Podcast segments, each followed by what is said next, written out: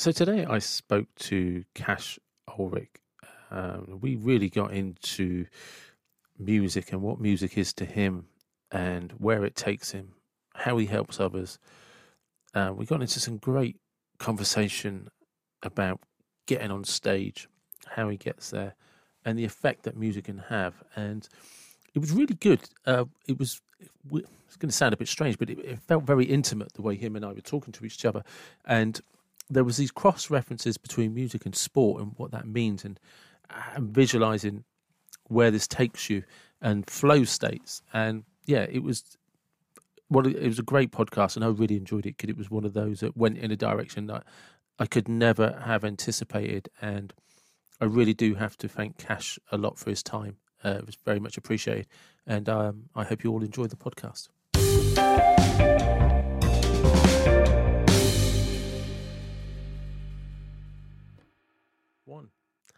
Hi, Cash. Welcome to the David Watson podcast. Thanks. Good to be here with you. No, I appreciate it. I appreciate it. And uh, and a little shout out to Samantha um, for doing the email introductions. It's always it's always a nice way to get more guests to come on.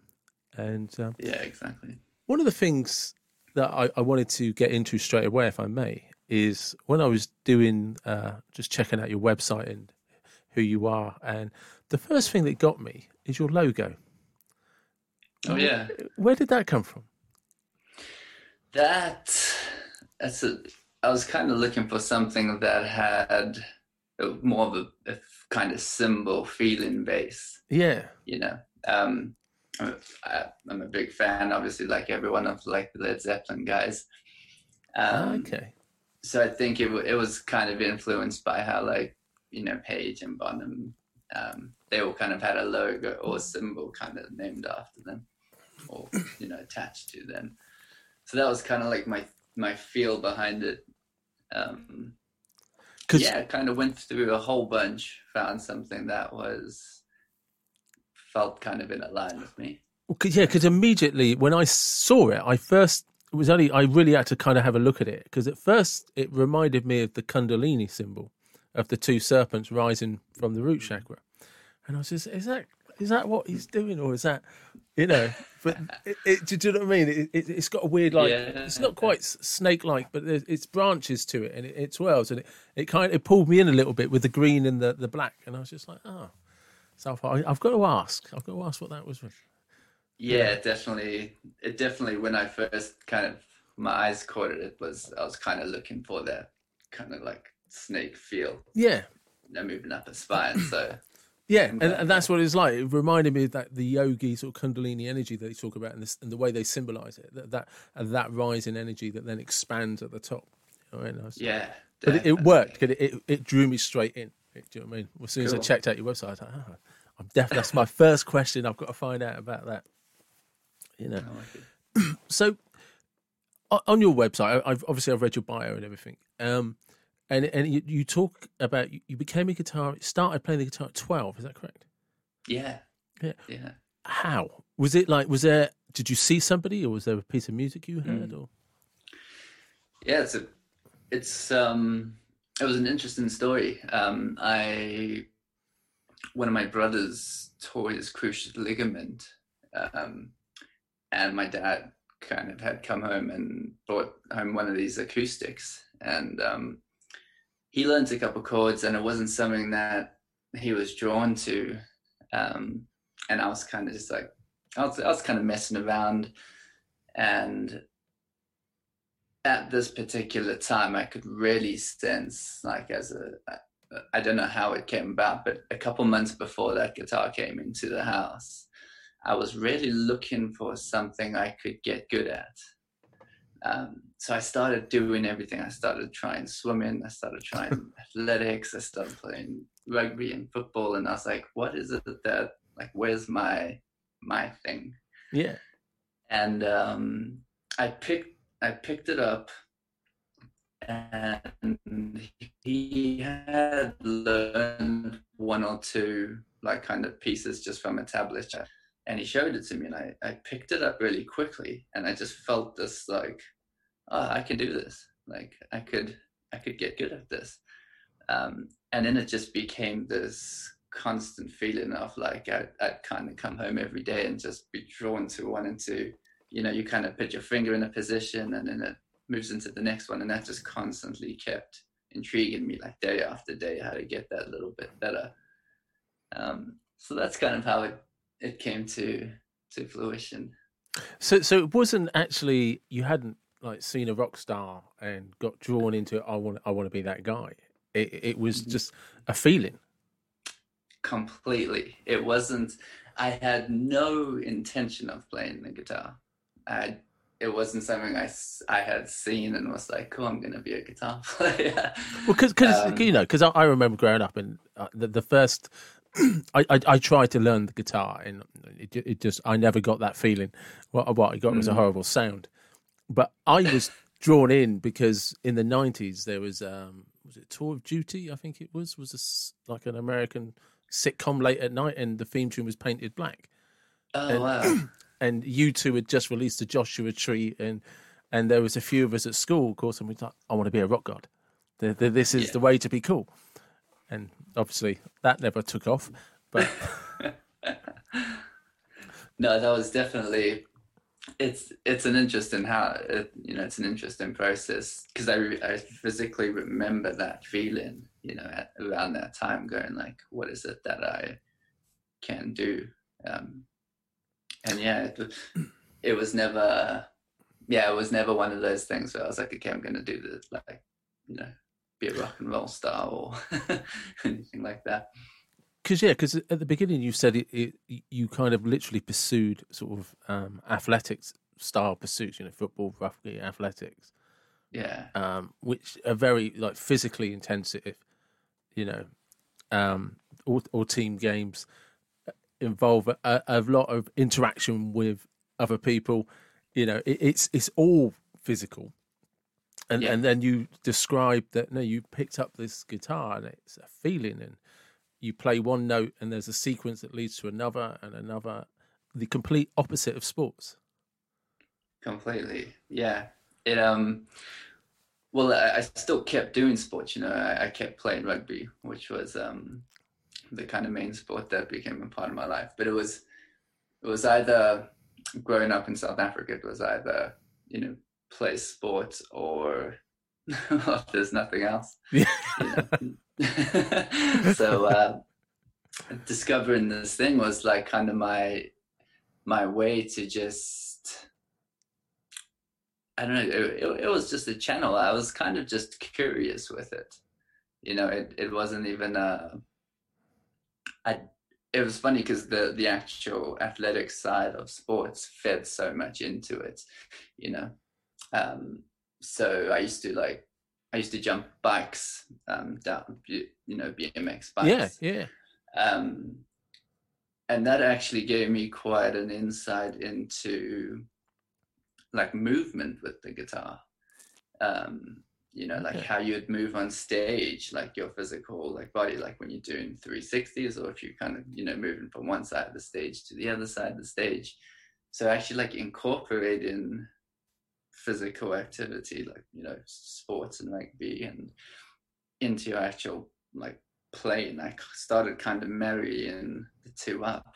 And then i went and and as i was finding that out i went and looked at a whole bunch of guys who you know some of the, the real big players um you know like um caleb Followill from the kings of leon and yeah um, you know, Slash from Guns N' Roses, and all of even you know Axl Rose. I mean, he was like a he was a he was like a, a long distance runner. Oh, right. You go back, Yeah, you go back and you look at all these guys, and each guy is kind of tied to some sport activity. And I only found that out kind of years later. But it's it's quite interesting how the two marry. Yeah, yeah. Because as you were saying that, that reminds me of um, Roger Daltrey because I'm pretty sure I hmm. read somewhere that he was he had a keen interest in boxing, and yeah. for all of the notoriety of the Who doing drugs and drinking and parties, he was forever sober and was addicted to the gym. He never touched anything. He was always teetotal and never did drugs, but he was yeah. mad on on the gym. And yeah. I'm pretty sure he was. Uh, he kind of like loved being in the boxing gym and stuff. It might have just been weights, but you know but and he he kind of talked about there's a place that he gets into when he's training that was just like being on the stage. You know, I could be paraphrasing and getting it completely wrong, but I'm pretty sure that's what I. There no. was some sort of connection between the two. Yeah, no, you definitely hit the nail on the head there because it's it is definitely one of those things where pretty much with any kind of activity you're doing, you know, you kind of become so immersed in it. Um, you're just like fully present with what's going on. So it completely takes your attention away. And with rugby meeting into, you know, sports, it was it was exactly the same thing with music. Because yeah, because I mean, you, you get it a lot, a lot with rugby, and I'm guessing it's a very big part of when you're riding BMXs and stuff is body awareness of where you are in comparison to with, with the bike, where you are with the floor, where you are in the in the trick, the movement in the air, and it's the same. Like um, I've never played rugby, but I, I, played a lot of football, sort of thing, and mm. um, a, a, large part of the game is being aware of where the opposite guy is. Do you know what I mean? It's, so that yeah, when when you receive the ball or move with it, um, so could you just go into a bit more detail about how that um, became part of the immersion on the stage? Yeah, so it was kind of like it's almost like you know when you're playing football or you pick up a you know you, you're running a backline run or something in a rugby game and you are completely present and you're completely aware of your surroundings. It's very much it's very similar when you're playing live or you're playing on stage. You know you're completely aware of you know how's my breathing at this particular time? How's you know how's my finger touching the fretboard? Like is there too much pressure and then you kind of bounce between this energy of the connection with the guys that you have on stage you know so you're completely aware of where your you know your singer and your drummer and your bass player are. And you know how intimate you are with them on that particular night or that particular moment. And it's it's a very and then there's this kind of like energy where you've then got the whole crowd's kind of energy coming at you so you you're dealing with you're dealing with that amount of energy coming to you with your connection to the guys that you feel safe with on stage with as well as then trying to hone that and focus that into how much attention and pressure is going into it would be like you know catching a rugby ball or connecting a football to your foot. It's like how much are you curving it in? Yeah. You know so you start playing with those really fine details of like you know, I've had a couple of times where I've been playing on stage and just gone completely blank in the beginning because there's been too much adrenaline coming through. you know, so I have this, um, I have this kind of awareness trick when I get to that particular point and I feel I'm about to forget something. Um, and I've, my mind kind of just has to say to itself, just go back into feeling and as soon as I do that, it kind of like drops out from a mental state into a complete feeling state. Okay. And then it, it's funny because like a lot of the, you know, you do something so much and you go through so much repetition on something that it can sit right below your fingers. You know, you don't even have to think about it, so you can completely immerse yourself in the feeling of what's going on. I just yeah, something because something you said there. I, I, I just had this image, and I don't know how old it was, but it was like where you receive the ball mm. and you catch it just right, but then the run starts. Do you know what I mean? And and you can feel yeah. the people who's chasing you, who's coming towards you. Yeah. And when you stick with the feeling, it, it just always works out. You strike the ball, it goes in when you know mm. you make the tackle or whatever. Um, but, but I, am you said something that, um, that interested me with the you got the energy of the band and then the energy of the crowd, and and it was just like it was almost like um. It reminded me of like a wave hitting a, a harbour wall. you must be like, "Whoa, this gets a bit," you know.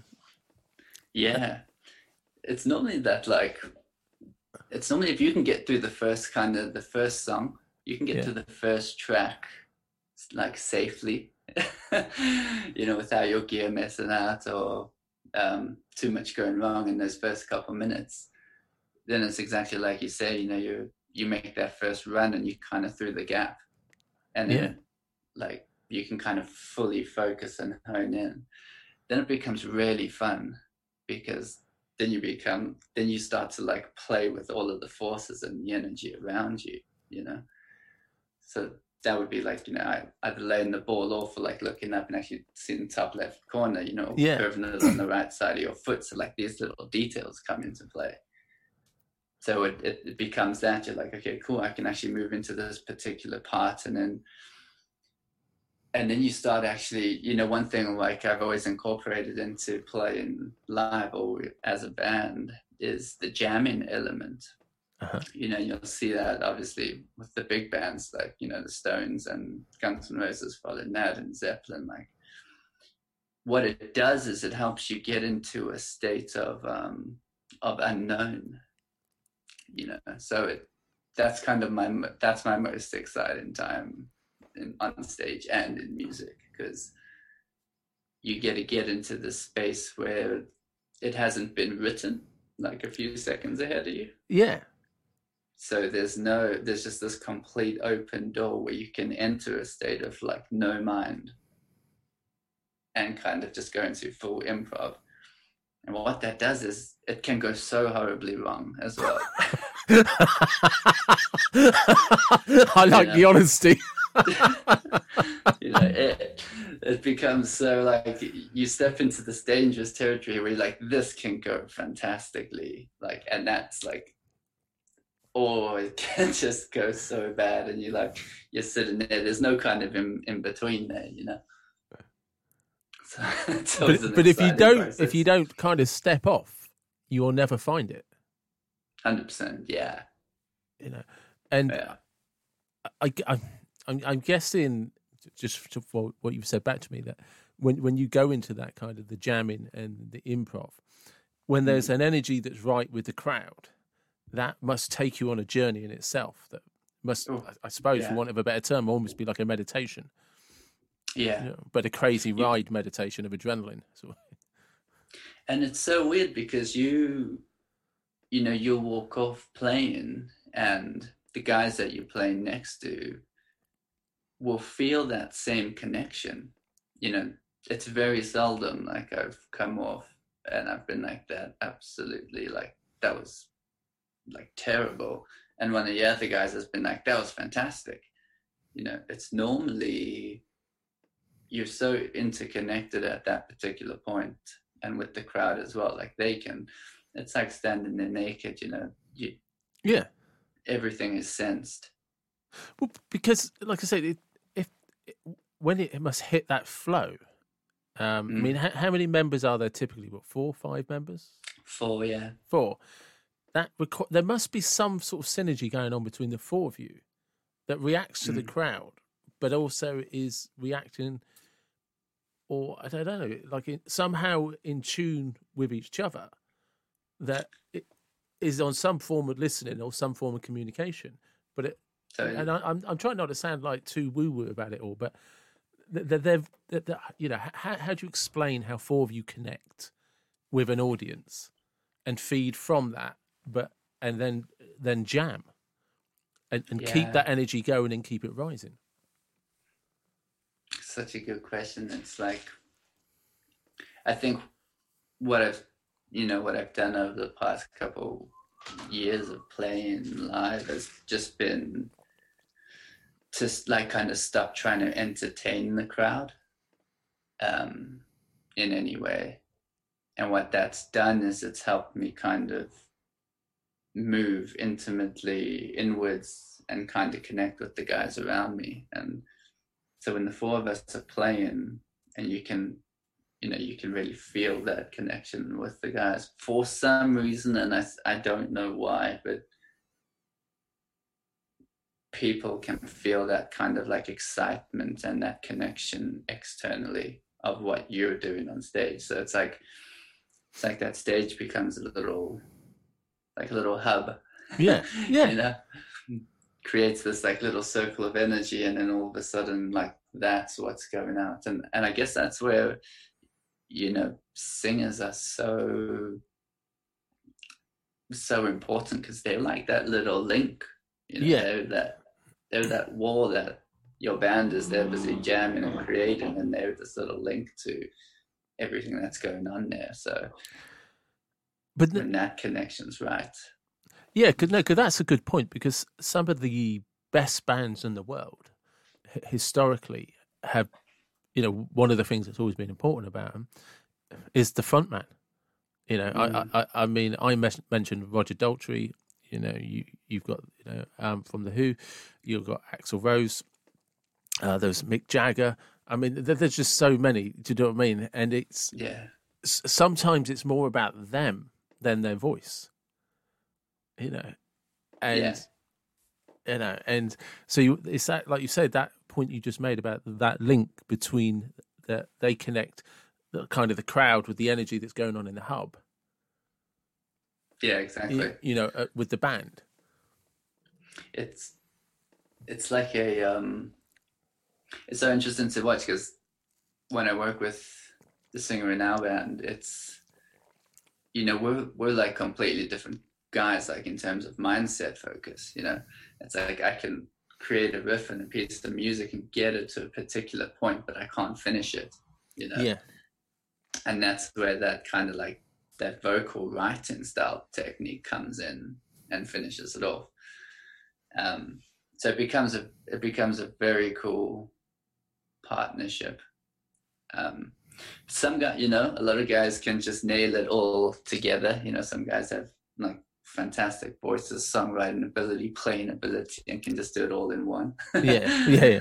you know um but there is something that happens when you kind of are kind of skilled just in that one particular area you know it's like i can't write the bass riffs that you know the bass player will play i can't write the drum parts that that the drummer will play. It's like when you take that person's whole being and personality and inject it into each one of those particular places it's like it becomes a and then those four gel and that's what takes that's why when that's what's so rare is to find that type of connection with those guys. Um i mean i spent years in bands just trying to like find that type of connection and for some odd reason when i stopped looking forward, and i was just like i'm just going to play music with a few guys that i really love that i'm connected with. That um then it, it, tend, it tended to work. Weirdly, because that kind of goes back to when you were twelve, when you were looking for something to pursue, but Mm. you kind of stopped looking and just picked something up and oh, oh, I'll just try this. Oh, this is quite good. I'll come back again tomorrow. yeah yeah So you Kinda while like you that you know Yeah. law eh? Yeah, yeah, yeah. Do you know what I mean? It's it's it's just, just a weird sort of. Uh, actually, I'll stop looking and I'll just I'll just hang out with these guys and and I get I guess now you're a band. yeah that's exactly how it came about because you know we were thinking of like how do you we were like look we're gonna hang out on a friday night anyway you know? Yeah. that's like it's, but we're all good players. Let's let's get in the room and see if the like that was my thinking behind it in the beginning. I was like let's see if this goes.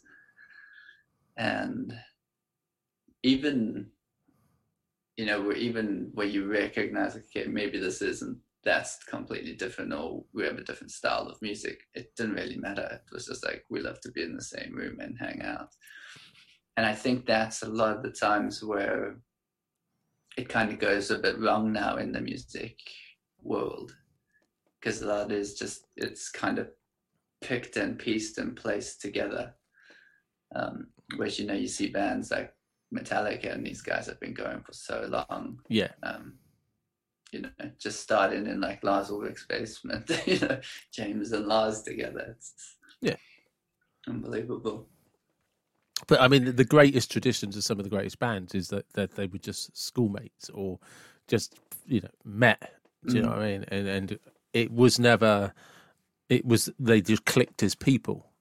You know, Yeah, more more than a- anything else. It was just oh no, this works for for, for whatever reason, you know. Yeah, A- and then the then the music followed from that. You know, whatever whatever came came from the the roots were actually we all just like be hanging out with each other. Yeah. Yeah, that's always such a creates a flow when it's like that. Yeah, I, th- I think there's possibly something that when you're comfortable around people, and uh, you know, um, and, and I could be taking a big leap of faith here because you know I, I can I can barely play the remote control. Do you know what I mean? is um, but when there's something that when you're comfortable around people and and you're doing the same thing, it's not that you take risks. It's more that you lose any inhibitions. Yeah, and, and, and there's something more feeling that comes through. Totally. Yeah, no, I can completely feel that. It's um yeah, it feels like there's a kind of net that's holding you there. Especially when you trust the other person's playing. Yeah.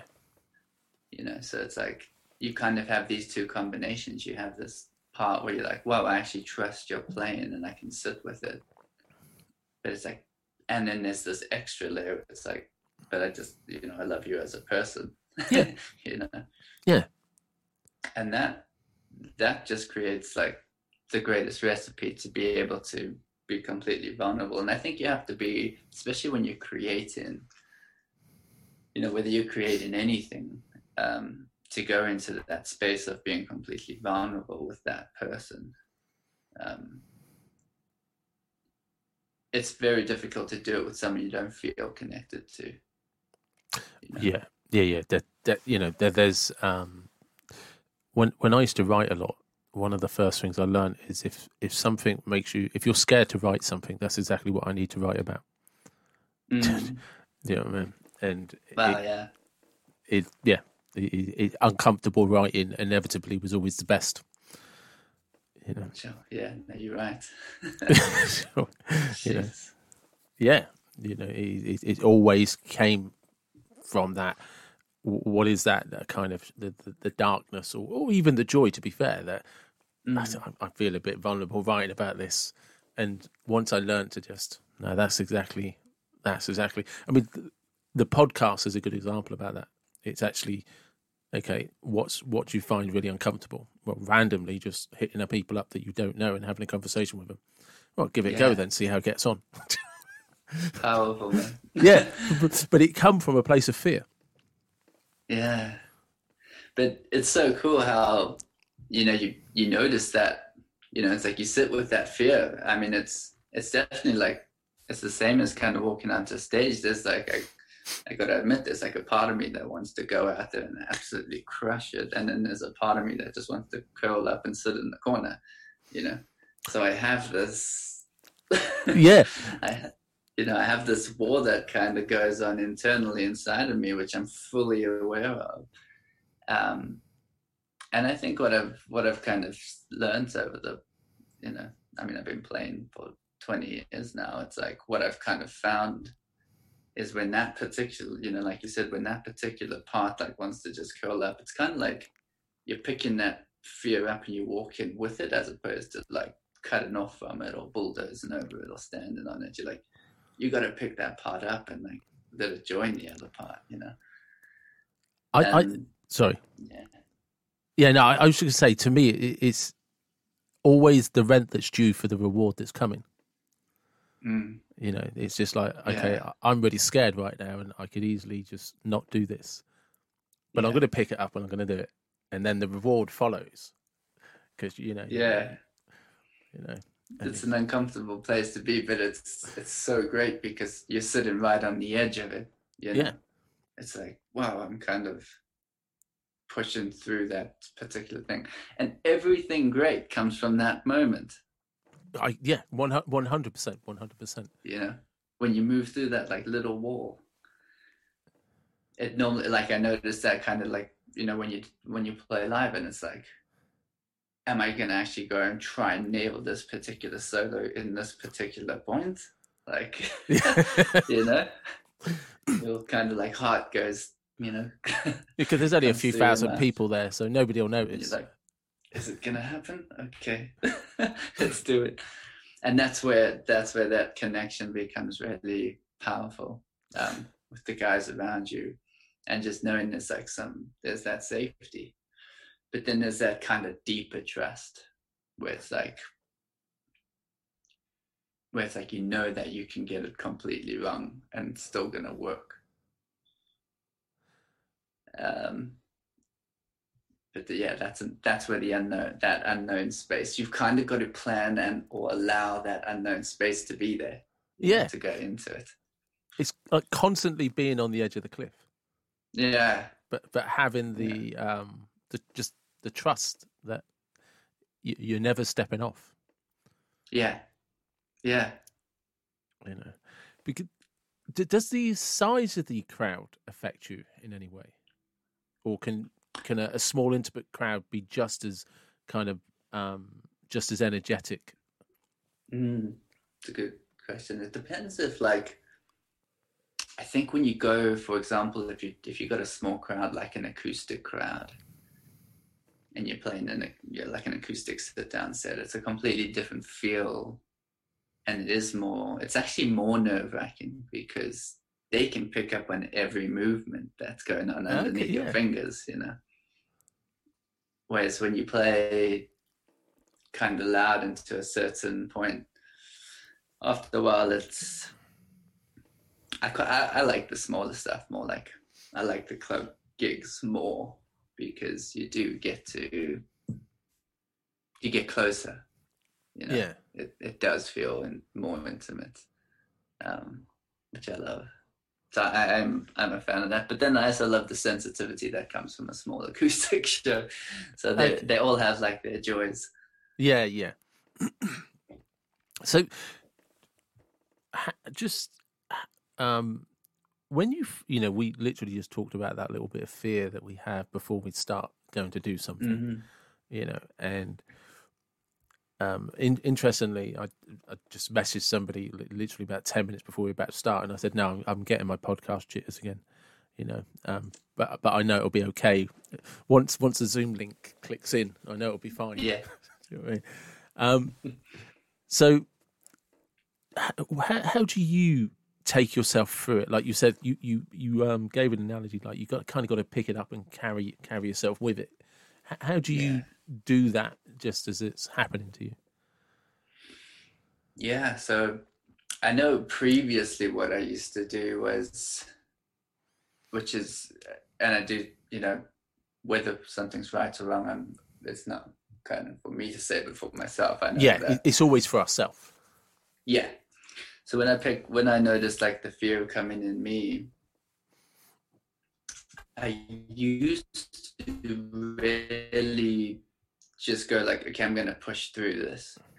And what that kind of, what I found the problem was to start creating an internal atmosphere of distrust because there's a particular part in you that needs to, that needs caretaking for, you know? Yeah because there's one part of you that wants to just go out and absolutely do it. You know, whether you're about to run a gap, you know, in a rugby game or football game, or but there's that one part of you that's like, whoa, you know, and you have to pay attention to this particular aspect of yourself. And what I've found is like from actually noted, like bringing myself into the awareness of that part that kind of wants to move forward or that's scared. It's like, because it's polarized, when you actually visit that part and caretake for it and see what it needs, it's like you can pick it up and bring it into alignment with the part that wants to move forward. And I've found that doing that, even though it takes me longer, like I'll go back, you know, I'll sit before going on stage by myself, or at least for like 20 minutes, half an hour, and just feel into this particular part within me and it really begins to create an atmosphere of trust okay. internally as opposed to before. Um, yeah, which so that's kind of like how I deal with the fear going forward. So it's not like because I don't think you could ever get rid of fear. I don't think anyone ever really gets rid of fear. I think it's always it's there. I think just learning how to pick it up and walk with it as opposed to cutting it off and crushing it or yeah. bulldozing over it in some way is is a way that you know you learn how to kind of channel fear and harness fear. Um, For you, where do you think that comes from? What the the fear? Because you you know you can play. You've done it a thousand times. Mm. I think it's well, I think it's always there. There's always there's always that nervous thing of what's going to go wrong. It, it, it does come down to the story that we kind of tell ourselves as well. Um, it also got to do with like you know the connections to the adrenaline. And I think over time I've I've learned how to kind of channel that adrenaline actually into you know through the body and then sitting underneath your fear. I mean, sitting underneath your fingers.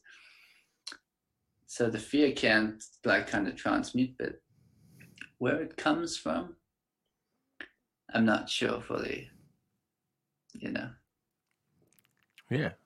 But I know it's there. Yeah. and you can't run away. From, I know I don't. I don't try to run away from it or anything like that. I know it's fully there, and I get to sit with it and and feel it, and then move forward with it. I think that's kind of where my focus goes now. Because you've mentioned uh, a few times we spoke about the feeling under your fingers. Mm. Um, so the, there's obviously um, something that happens to you when you you you're kind of touching the strings and and you you you know you've got the guitar, and it's obviously very kind of um, sort of sensual in that sense of touching.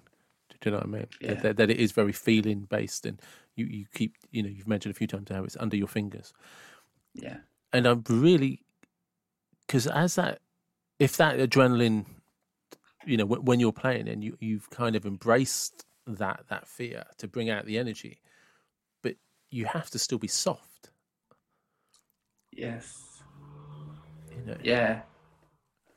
Yeah, and it's I, amazing I, that you pick up on that because that's true. Well, because I, I, you know, like I, I'm, it's genuinely like I'm really intrigued by this because I have never ex- had that ability or experience where there's something that requires a sensitivity while while at the other side I'm balancing this energy and mm. the kind of the um well pardon the pun but the instrument that is then being used for that output requires that uh, sensitive soft control. Yeah. But you it know, but you, you could be getting chased down the field by a bull. yeah, it is that completely. Um, I guess you'd experience that definitely. You know, when you're playing football, for example, you know, and you're running, and it's like how you, you know, you're balanced and touching it between your legs while you say, you know, you're being chased. Yeah, I mean, I, I've kind of had some of that experience when I'm on a surfboard, when I'm on a longboard, mm. but it doesn't require, you know, because like with a football or on a surfboard, um, I, I, I, can just lean into the wave. I, I can yeah. actually go with it. You know, with, with, a football, you can just kick it like it's a cannonball. Do you know what I mean? And just let, yeah. do you know what I mean? You don't have to be soft about it at all, which kind of tells yeah. you what sort of football player I was.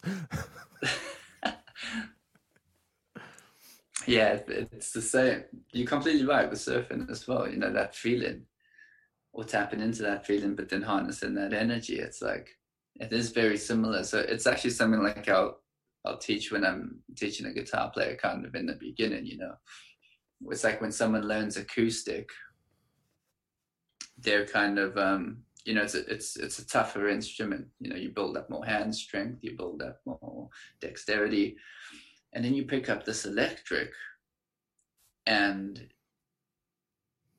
it's a whole lot lighter now you know so you're dealing with the sound which is a lot bigger it expands a lot more and you got to somehow control it and kind of you know niche it into what's sitting below your fingertips. So you've got to con- you've got to contain this like the safety sensitivity while you're playing. And then try, you know, if, if you're playing in a rock and roll band, um, you know, you're quite, and you, you're harnessing this energy of complete drastic movement on the other, on the other side, you know, so it's like, there's that constant balance when you're playing live, especially. It's like, can I be sensitive while I'm, you know, in, going off and enjoying myself? And yeah. As you know, and the best guys in the world are able to harness that and like pinpoint that to such a beautiful degree.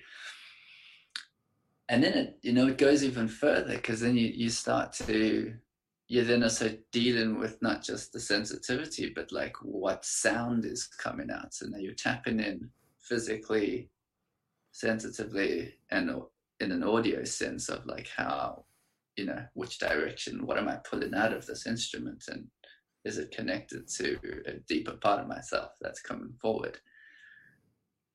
So it's yeah. Yeah no because good, game to be a part of yeah yeah because there is isn't it because like you say if you're like a on full on like uh, rock and roll mode you mm. you know you, you can probably release but then you, you you get the the more sort of intimate songs that you know much more gentle but you've still got that. It's, it's that I suppose that balance of energy again, isn't it? And I suppose that requires the audience as well to sort of just uh, tune in and lower back as well. Yeah, exactly. And I think that's always why you'll see like, you know, when a, a band kind of becomes a stadium rock and roll band, you know, like Led Zeppelin, they'll do like, you know, they'll, you know, they'll do two hours of heavy and then they'll go into like a full-on acoustic set kind of mid you know mid show and then come back out and, and level it off. And that that's always when i've seen a band you know you see that with with all your all your big bands normally kind of tend to do that and it's it is you give the crowd a break and you give them this like sensitive part while in you know learning to help them explode on the tail end and on the back end of the show. So it's, but yeah, the sensitive touch is, is important, I think. Which brings me back to, and it's, it's a good way to kind of go off sideways because you do have mm. an, uh, a 12 week program where you teach people to play guitar. Yeah. Yeah. So it's, um, that's normally, it's kind of that it kind of caters for all different types of players, you know. So whether you're in that intermediate phase already, you know, picking up, you know, new licks and new tricks and things that you're doing, or you're kind of at that level where you're you're gigging a lot and you're touring a lot, or you're at that beginner level. It's it's a program where you get to meet every person for where they're at, and it, it's personal. So I get I get to work with people in different levels and then cater to their needs and it goes on for a lot longer than 12 weeks you know i mean learning to play the guitar yeah of course yeah. those years. Um but it's it's normally a, it's it's normally a good i normally say like you know if you can commit for 12 weeks to playing or picking up the instrument and and practicing a certain time in the day uh, it normally can take it can take that long to actually feel if this instrument like wants to be a part of you or if you just want to let it go. Um, but i think everyone can have it at some degree you know? Yeah. I, which is awesome. I mean you know whether you want to take it into like you know touring with it or you yeah. just want to kind of you know sit around the campfire or, and you know play a couple of tracks like i think everyone can do it. It's because you you teach several styles don't you? Yeah. Yeah. So it's you know i i spent i got to i when i was when i was kind of growing up like i would say from 12 till about 16 i got into this kind of mindset of like oh the best players around town must probably be like all the teachers. so I started like teacher hopping. Okay. so I started just going to like the best teachers. I would stay with them for like a couple months, and then I jumped to another teacher and just try soak everything I could out of each teacher. Um, which is cool. I, I mean, the hardest style, I think, is obviously your your jazz players. Um, you know, they sit you've got like your rock and roll guys who you know have this theory at this certain level, and then it steps up to your blues guys who kind of take it a bit further, and then you get your jazz guys. And that's why whenever you watch jazz players, you know they'll sit for they're purely concentrating the whole time. You know, they're changing keys in songs and things like five or six times a song. And then it, it dials back down to your blues player, you know, who's who will sit in the zone of, you know, changing keys a couple times in, in tracks and it's more pure.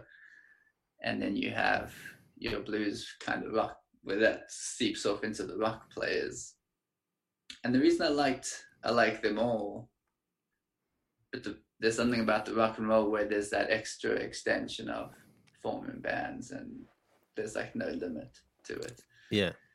Um, but yeah, it was, I think having the whole collective mix of having that knowledge of all of those different styles has been, it's just allowed me to kind of relate in, on different levels. Cause it's interesting listening to you, um, the way you were talking you know, um, about what you were trying to absorb from all of these different teachers, and and, mm. and the way you, you're still talking about it now in the present moment, is I haven't kind of figured out yet if it's like learning a language to which you'll never fully understand, you know, but kind of the, the more you learn, the more you realize there is to learn, or mm. whether it's like, and this can sound very strange, but it, like you're cultivating an ecosystem that's constantly evolving. Yes, yeah. It's like the better you get, the worse you become. Yeah.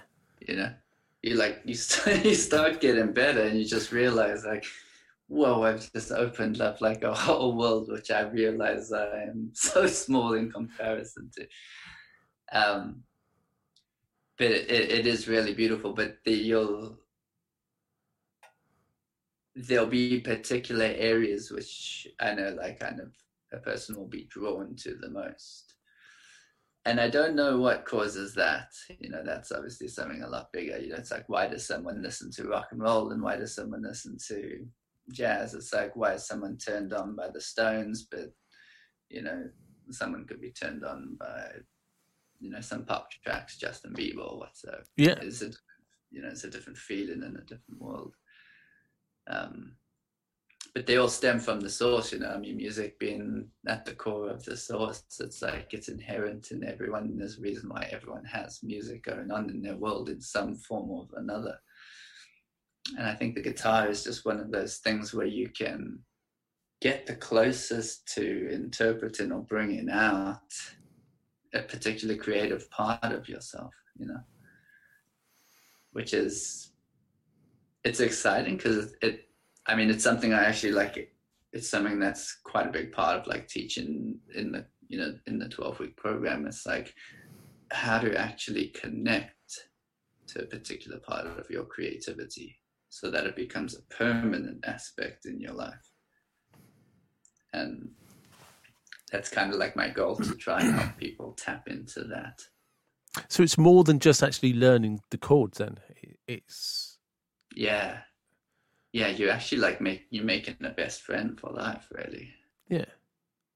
You know, you, and it's it, it. I've watched it become.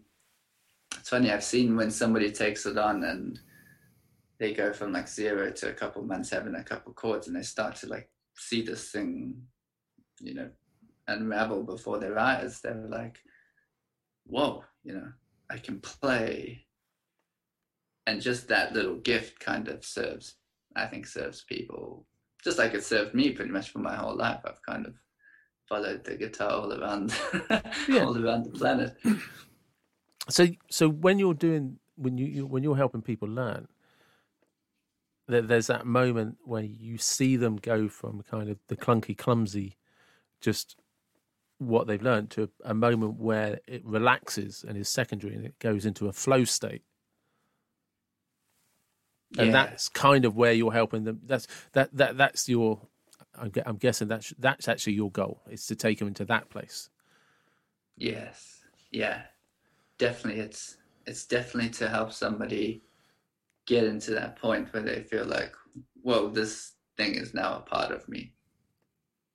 It's like if whether now whether I take it and just stay here or I take it and form, you know, bands or I take it and write songs for people. It's like it's like you connect them to something bigger than a guitar you're actually connecting them to a source of energy that's sitting behind it, which is music, it's nature.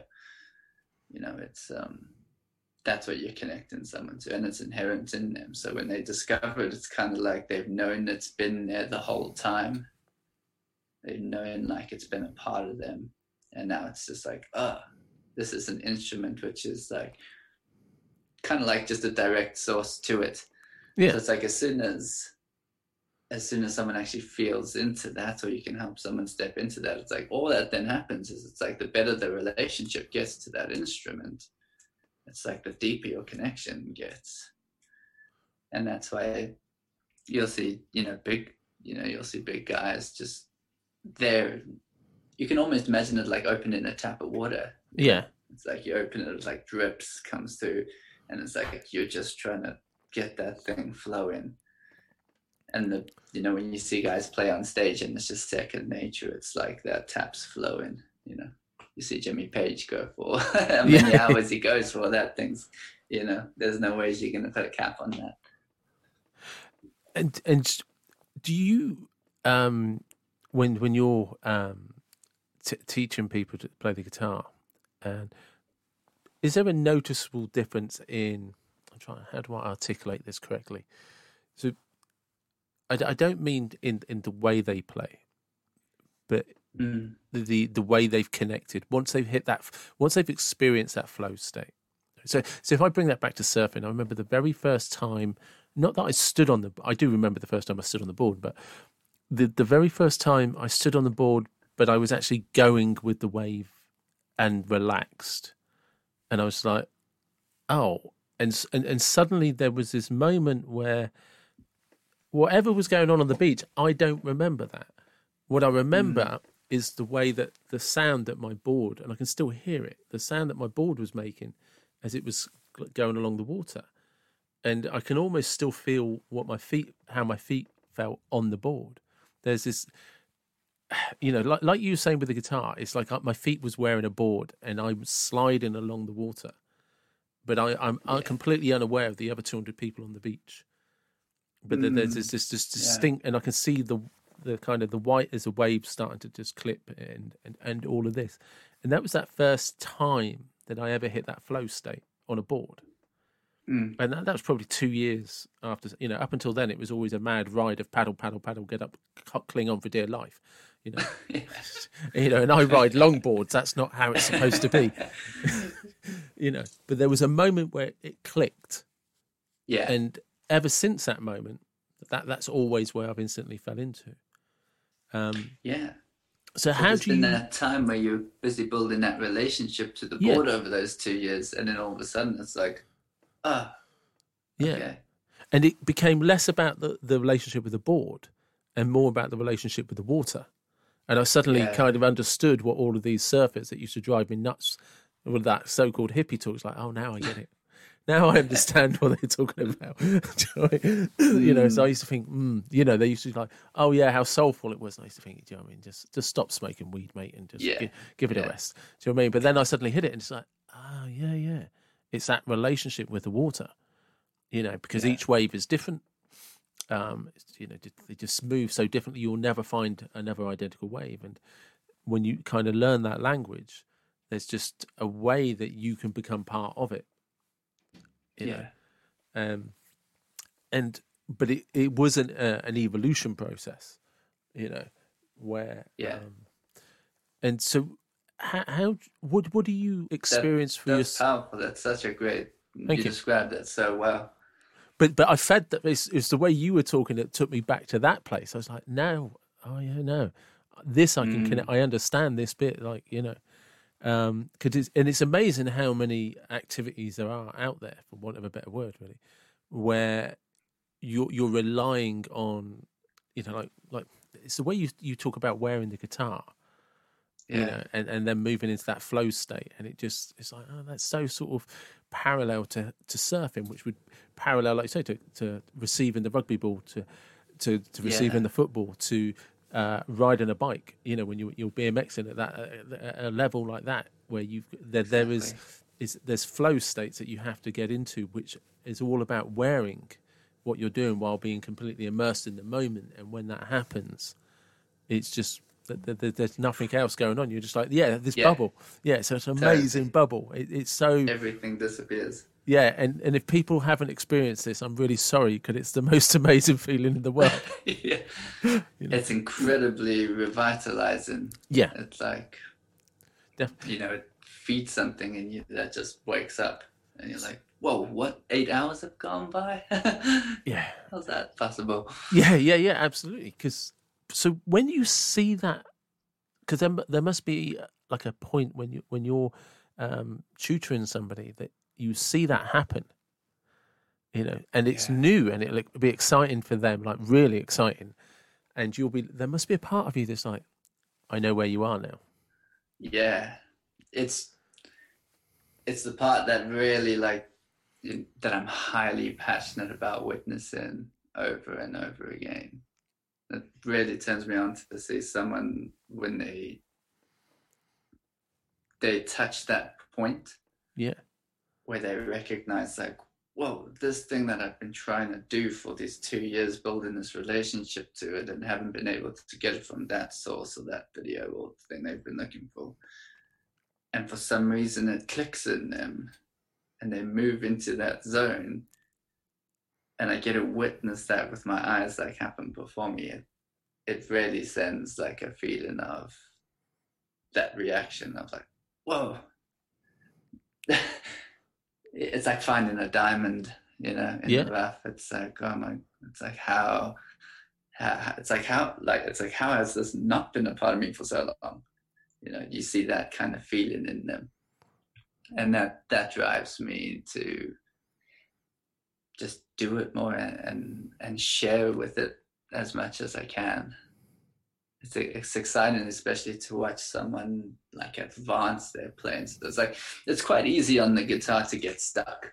Yeah, like you know, you, you can get stuck doing or you know anything creative. It's like you have a golf swing and you you know you can go over you know coming down on the ball as many times as possible and but it's like when you when you move when something clicks and you're able to move out of that stuck box or that zone because you know someone's kind of pushed you through it in a particular way it um it's incredibly rewarding.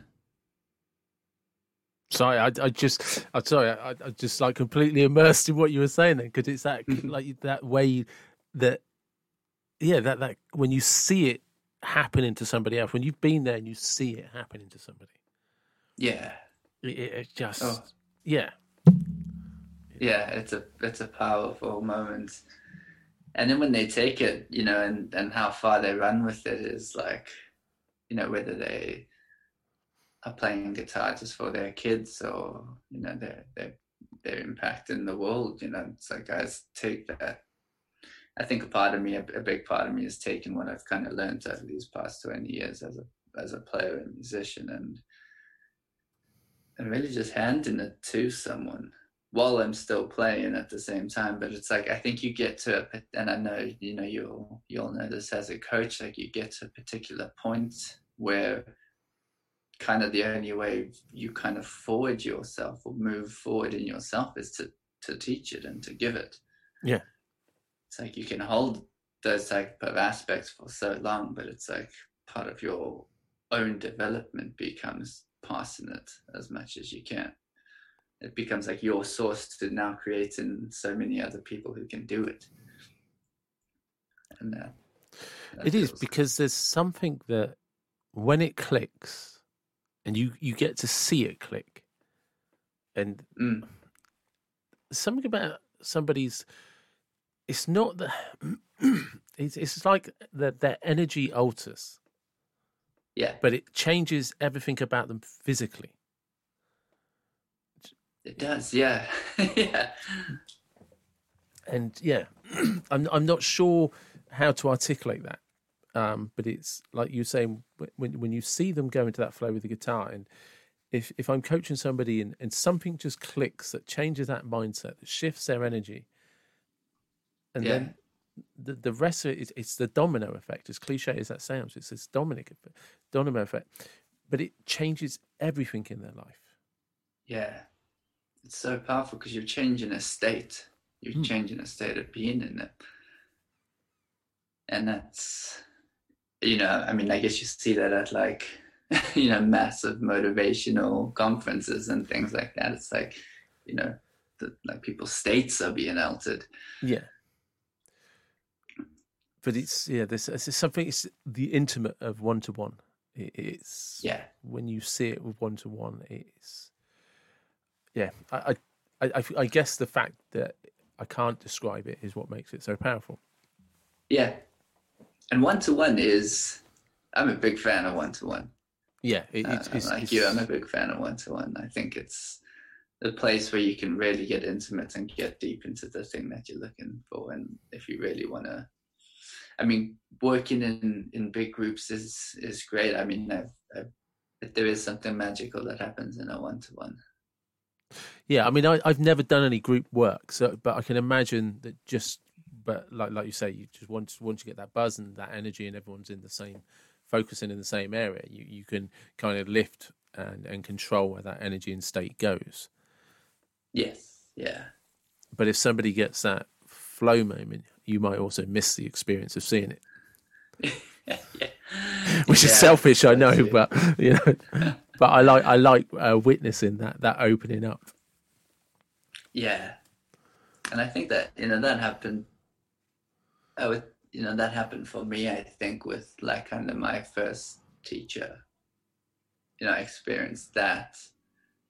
You know, he he used to be um I mean the first I was really lucky to stumble upon upon a guy who knew no theory, you know, he knew no musical theory.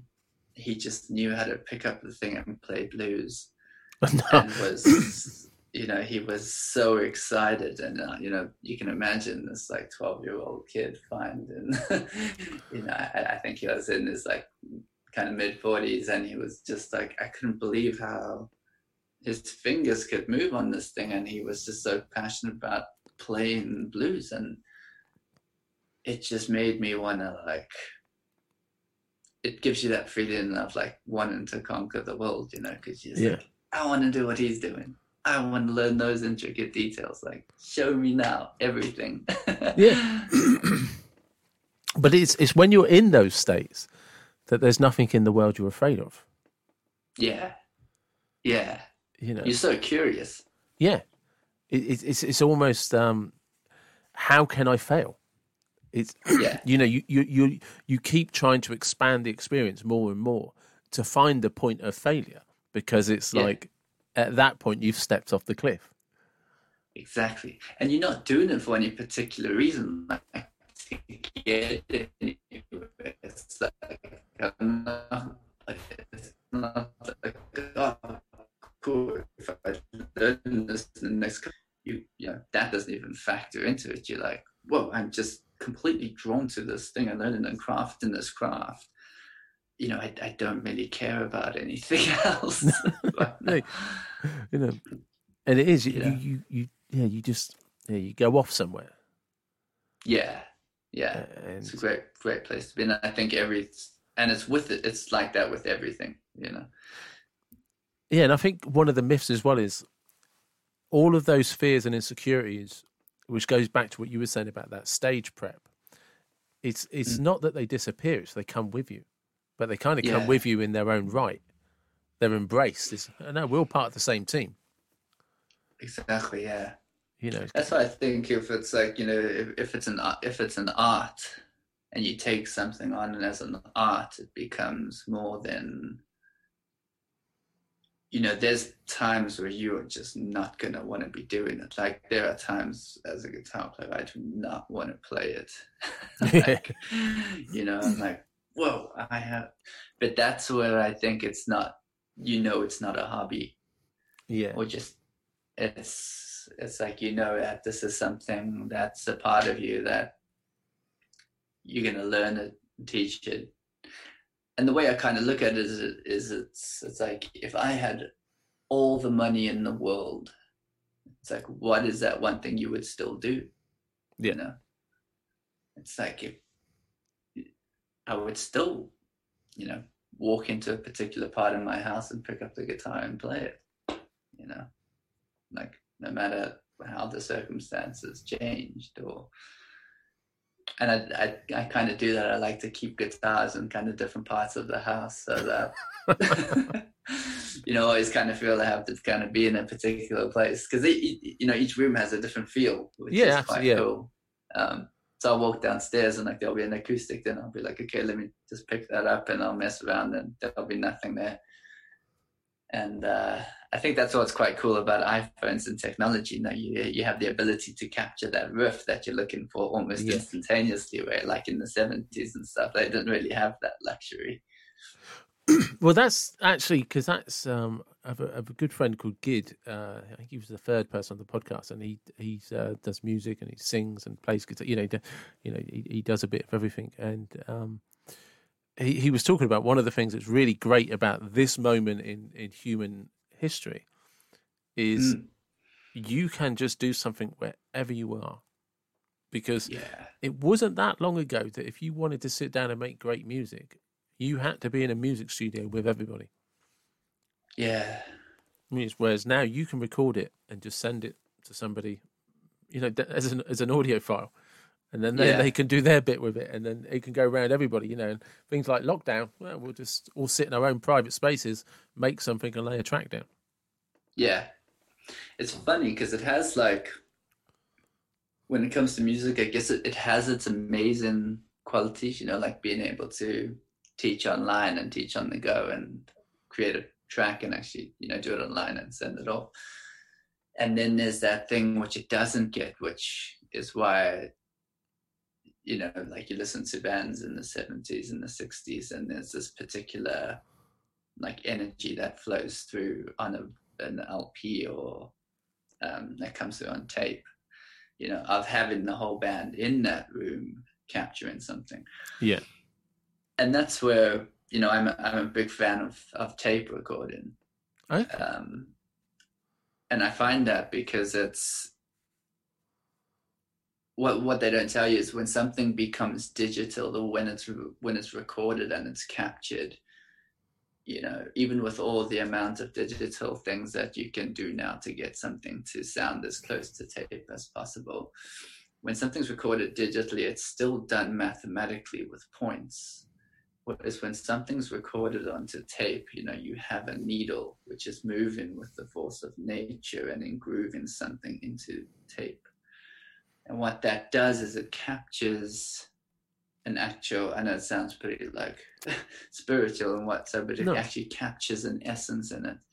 And there's a reason why when people were listening to those records, you know, that were coming up from the Beatles and the Who and Zeppelin and, and Neil Young and these guys, is it's like, whoa, we can actually feel something here that you might not be able to hear a difference fully, but you can definitely sense a feel that's completely different. And it's funny because your actual body picks up a higher vibrational frequency. So it's like that's why we love going to live gigs because we actually, yeah. you know, you feel the full impact of, of that band and that sound. It's like when you listen to a full-on tape recording come from an LP, it's like whoa. Because I'm sure there's something. listening to like Spotify, it's really small.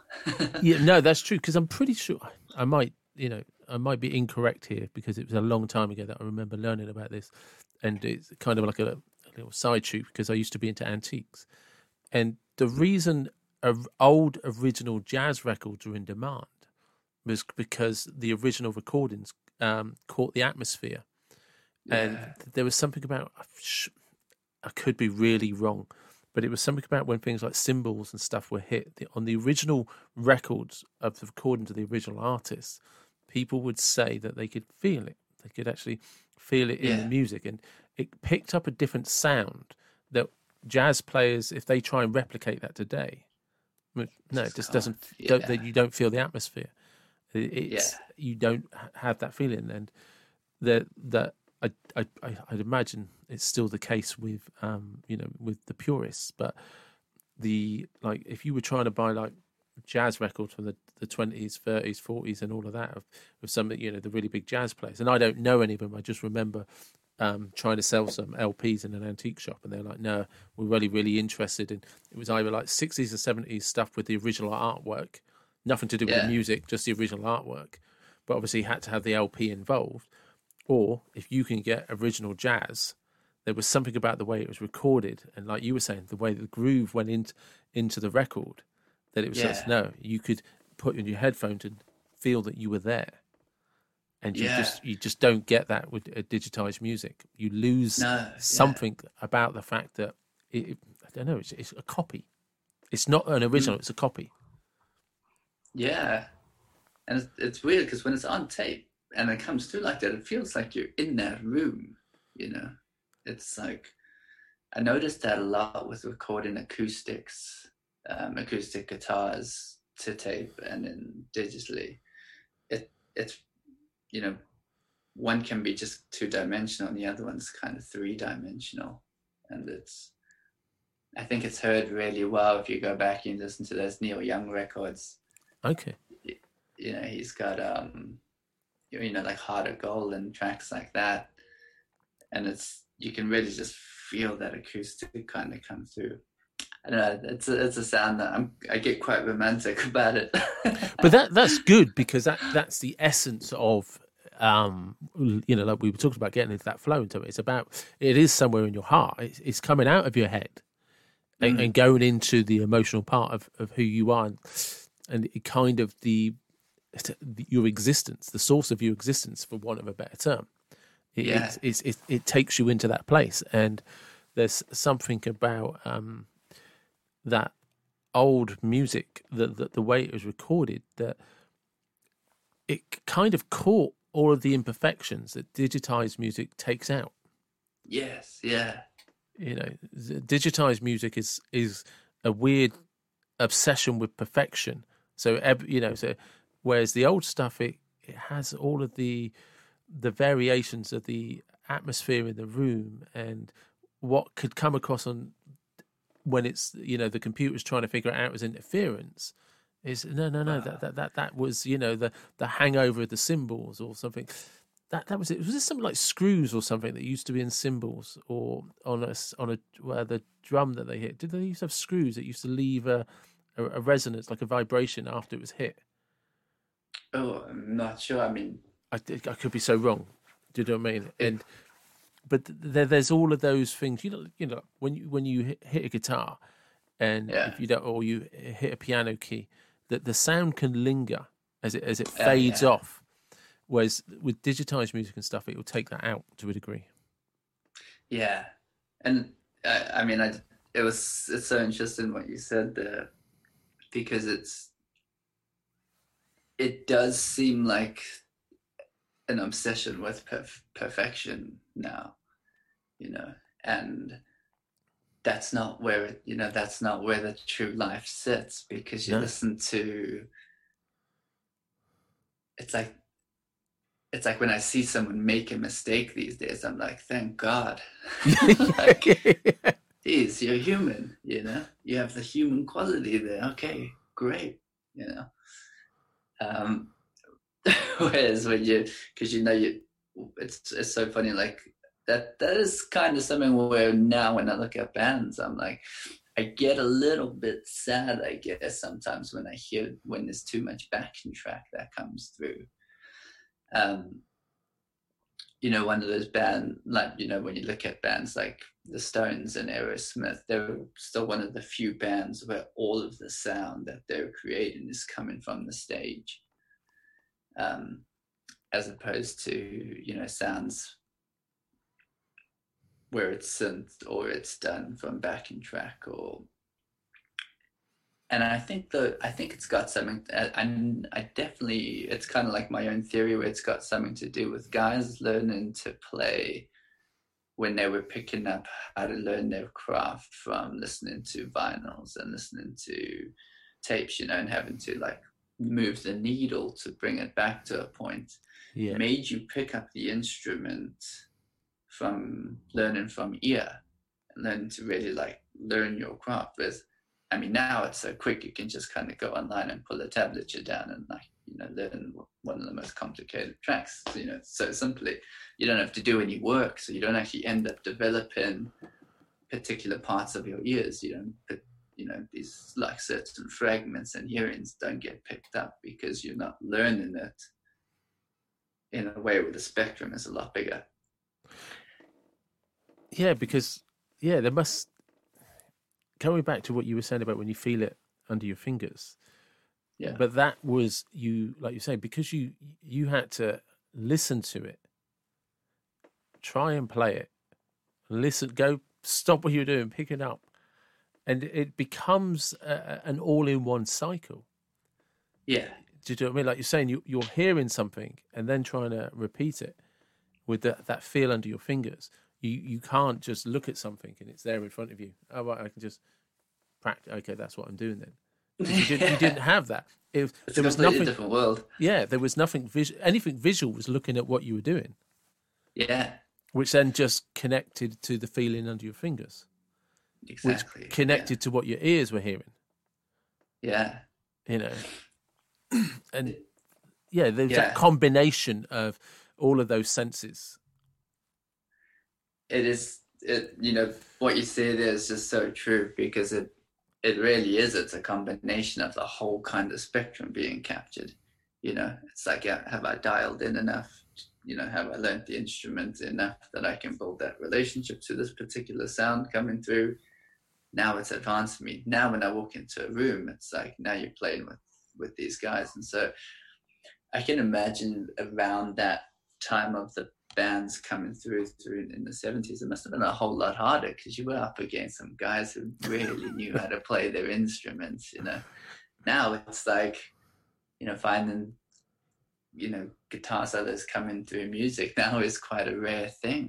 And i'm like hey you know so i But I Um, suspect that that means that in the next there's some kid out there now who's just picked up a guitar, and by some random chance, his parent or somebody will be a big vinyl fan and have an old Yeah. record player, and while all his friends are li- listening to Spotify, he's got on a set of old clunky headphones like me, and you know I mean? love those love Yeah, those. and um, and he's just sat in a chair, lounging, just learning chords and Yeah. just listening to, to some old rock, you know. Yeah. and you know, and he, that's the you know, in a that's the few, beauty of it yeah, and in a few years from now, uh, when he steps out, he'll start something, or she'll start something that will be a revolution, and you know, and everyone will want to go back to actually ha- ha- how it sounded from the heart.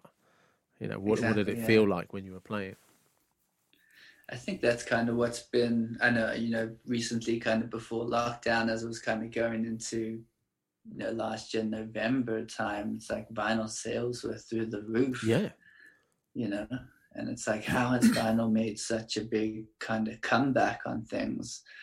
And I got into, I got into this conversation with a, with um, with a guy who runs a vinyl store um in uh, kind of North London in Camden Town. And I went into, um, it, it was a friend's birthday, and I was picking up a, a Led Zeppelin 4 album for him. And I went in, and they had the vinyl on sale, a new vinyl that had been printed for, uh, I think it was like 25 pounds or something.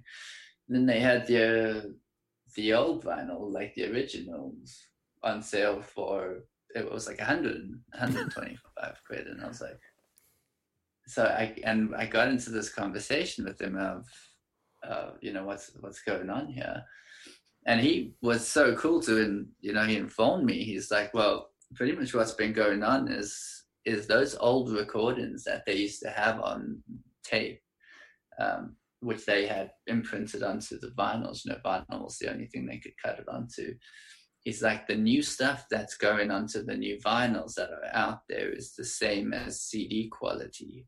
It's the same size. So it's Yeah. like if you took your CD quality at 44.1 hertz, I think it is, they're cutting that those recordings onto vinyl, and that's what you're getting now. So even though I know, well, you know, vinyl can capture more than like 100 and you're looking Yeah. at 196,000 kilohertz, um, which was just far too big for CD and tape. But that's So that sound quality, that atmosphere that you and I were talking about. Yeah, and the body picks that up. That's how when you listen to Yeah. those old records, even though your ears, you know, guys will say I can't tell the difference between digital and and tape. Um, yeah, you probably won't pick it up fully, but you'll actually feel that difference. Yeah. Like you'll actually internally feel that difference on a cellular level, and that you know that's why certain music makes you go like, "Whoa, I can feel powerful now. I can Yeah. feel whatever I need to feel at this moment." Um, but yeah, it's it doesn't come through fully on on the new vinyls, which was an interesting thing I found out. But I'd still buy them now anyway. yeah, yeah. No, there's still something just nice about picking up a needle and you know Yeah. listening. There's I haven't done it for a while because I don't have a record player anymore. Funny enough, I still have vinyl, um, but I don't have a record player. But there's the sound of when it drops. There's like a, a, a clunk and a soft. Is it? Yeah, yeah. Yeah. mean. And then the then the needle comes off and it just drops, and that's when you get that interference sound before you hear the music. God, yeah, it's an exciting moment. It is, it is, because as I'm telling you, I, I'm talking about it, I can see it. I can see the needle. It's, it's like watching an advert on repeat or something. Yeah. Yeah. Yeah.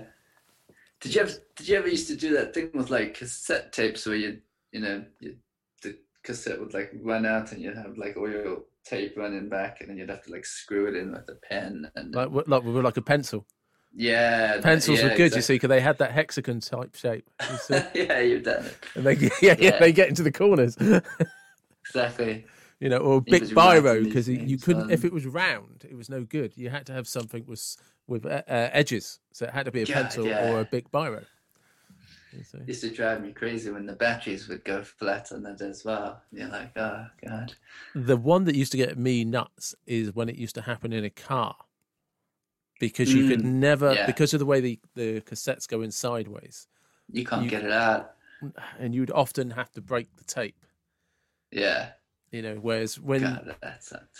when it happened on and for kids these these are the struggles that we grew up with right you know I mean? no spotify in our day but on an old tape recorder you could sometimes actually remove it the whole contraption because they would often if you when uh, you pressed eject you could press Yeah. the, the the like the tongue bits out that held it in you could press them out and remove that and then you could access the the actually the gubbins inside the tape recorder and just gently unravel it all Yeah.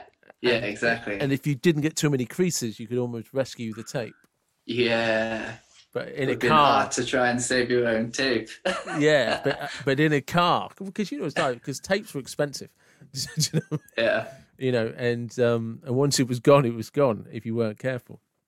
Yeah. Yes, in a car you couldn't get that, you couldn't do that every car. So often it's just like there was that moment where you're like, oh, and of course, if you when you used to pull them, it would stretch. You know, and, and, and yeah, so in a car because you know those old stereos didn't remove that easily. You know, Yeah.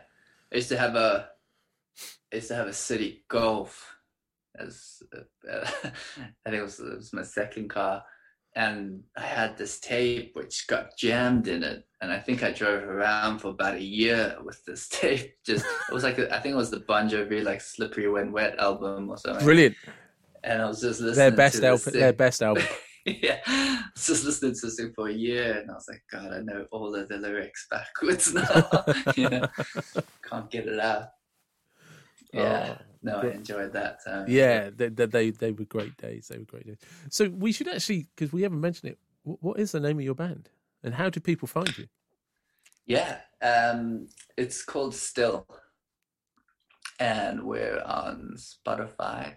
Um, got a couple EPs out, and we were doing quite a few cool shows before lockdown hit.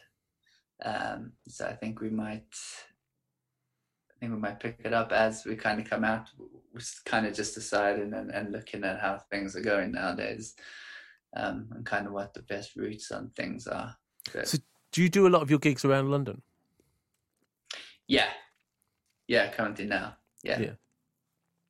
Um, but mainly, yeah, we've kind of just been London based for a while. Um, and then I think we'll start doing quite a few acoustic shows as well. there's, there's something really cool about that. Yeah, that'd be nice. And that's so that's still on Spotify. Still, yeah, Is that still as an S T I double L? yeah, STI double L. Okay. And who were you before that? Because there was a little, there is a little journey of bands, wasn't there? There was, yeah. Um, I had a band called Sleep Fire for about five years before that, um, which was great. Did, did a whole bunch of EPs with the guys and put an album out, which was really good. Um, so that's also up on Spotify. Um, you can probably, I think you, you can access like most of it on my website. Um, yeah, cashulwick.com. It'll be on there. And then, yeah, that was that was awesome. I mean, that was like a cool five year project, and I I was in it with two. I got, I got two older brothers who play Okay. as well, um, and they were part of the band for for a while. Um, for those you know those five years, and that was that was an interesting dynamic. Um, Yeah. To work with family in the band is a completely different thing Yeah. you know um it's an interesting way but it, it was it was awesome. It was a great it's you know really cool journey for the time. And do your brothers still play in bands, or have they stopped altogether? um there's they still play. I don't think they have any they're not playing in bands at the moment. No but they they do still play. I mean i think when you when an instrument becomes a part of you like that you It's you just there. it forever yeah Yeah.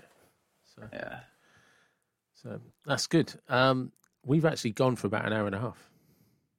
oh wow Yeah. Yeah, Nice. I know. Yeah, I know. And there's this list of things I haven't spoken to you about yet, um, like Chris Harina and Cala Calisthenics, um, keeping Oh, fit on the climbing wall. Awesome. Yeah. yeah, you know, and because there was something um, I I wanted to. If do you have time? Do you have a bit more time? I've got time. Yeah. Yeah, cool. If, you know, if you if you're good, Yeah, sweet. yeah. Um, because you on one of the descriptions you get into um about with your music, and I mean you talk about o- o- online business, and it is all on your website, and I'll make sure I, I post up all the links to your website, and Thanks. and um and I'll find you on Spotify and make sure those links are available as well. Is because there's your online shop, and you you talk about affiliations, um, businesses, and stuff like that. But could you just explain? There's a little bit on your bio where you talk about that. I, I can't um, remember exactly how it was worded, but it was like artists at the very bottom or the very top, Mm. and there's nothing in the middle. Yeah. Yeah. Totally. That was um that was kind of like I guess it was it was something which I had noticed with a lot of like how the model is now Yeah. in music, you know. It's like you form your band, you go try to play the clubs, you get it signed, record label comes through, you know, you do a bunch of tours with it. Normally now after the first record, if it doesn't crack a certain amount of numbers, you get dropped off the label. And I watched a bunch of, you know, close mates bands just really get to that point, ran through that mill and then it, you know, get kind of dropped off the edge to the cliff. Um, and it was something like when I was looking at music, it, it's like, it's like if I was looking at just that one model, you know, and it's kind of the model that's kind of taught to you because that's how it worked for, you know, bands in the 60s, 70s, 80s. Um, kind of started dying out to the 2000s. You know, the model's a bit broken Yeah, no one really knows how it should be, which is what's so awesome with the internet now blowing the door open.